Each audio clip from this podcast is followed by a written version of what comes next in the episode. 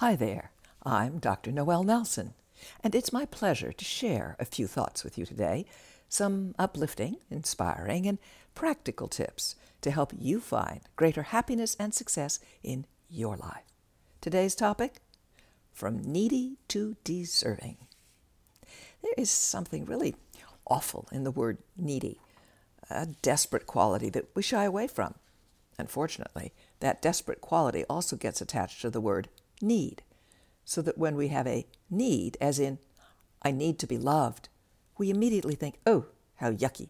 I must be a clingy, desperate person. I, I shouldn't be this way. I should be self sufficient and strong. So, when we find ourselves saying, I need to be loved, or I need to be held, I need to be special to someone, more often than not, we discount that need, push it aside, and then we wonder why we feel so unfulfilled. Now, if you look the word need up in the dictionary, however, you will find a very different definition of need. A need is defined as a physiological or psychological requirement for the well being of an organism.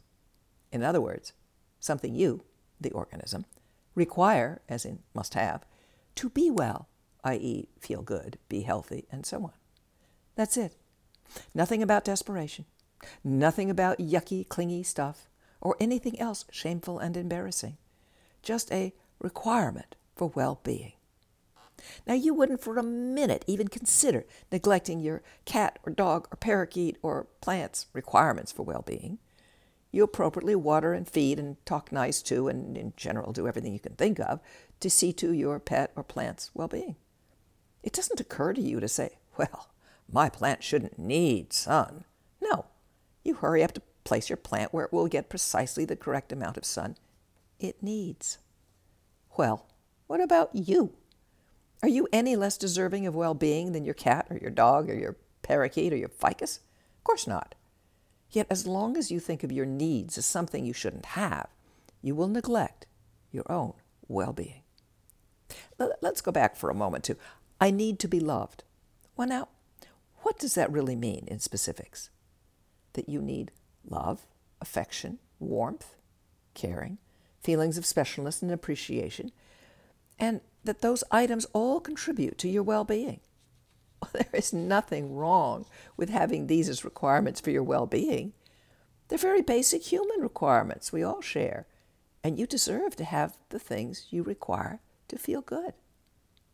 The first step to getting your needs met is to acknowledge your needs as wonderful requirements for your well being, and then to let yourself know that you deserve those requirements.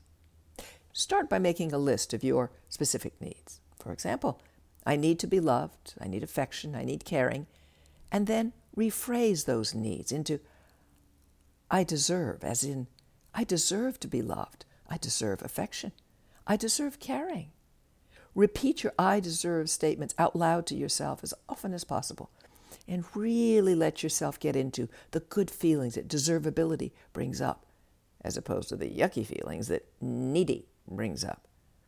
You cannot get what you do not feel you deserve. I deserve is the first step on the road to a better, happier life. Not to be confused with I am entitled. It's not the same thing. I deserve is a simple recognition because not only do you deserve, but everyone does. How very, very nice. Thank you for listening to Up, and check out my new book, Phoenix Rising Surviving Catastrophic Loss Fires, Floods, Hurricanes, and Tornadoes.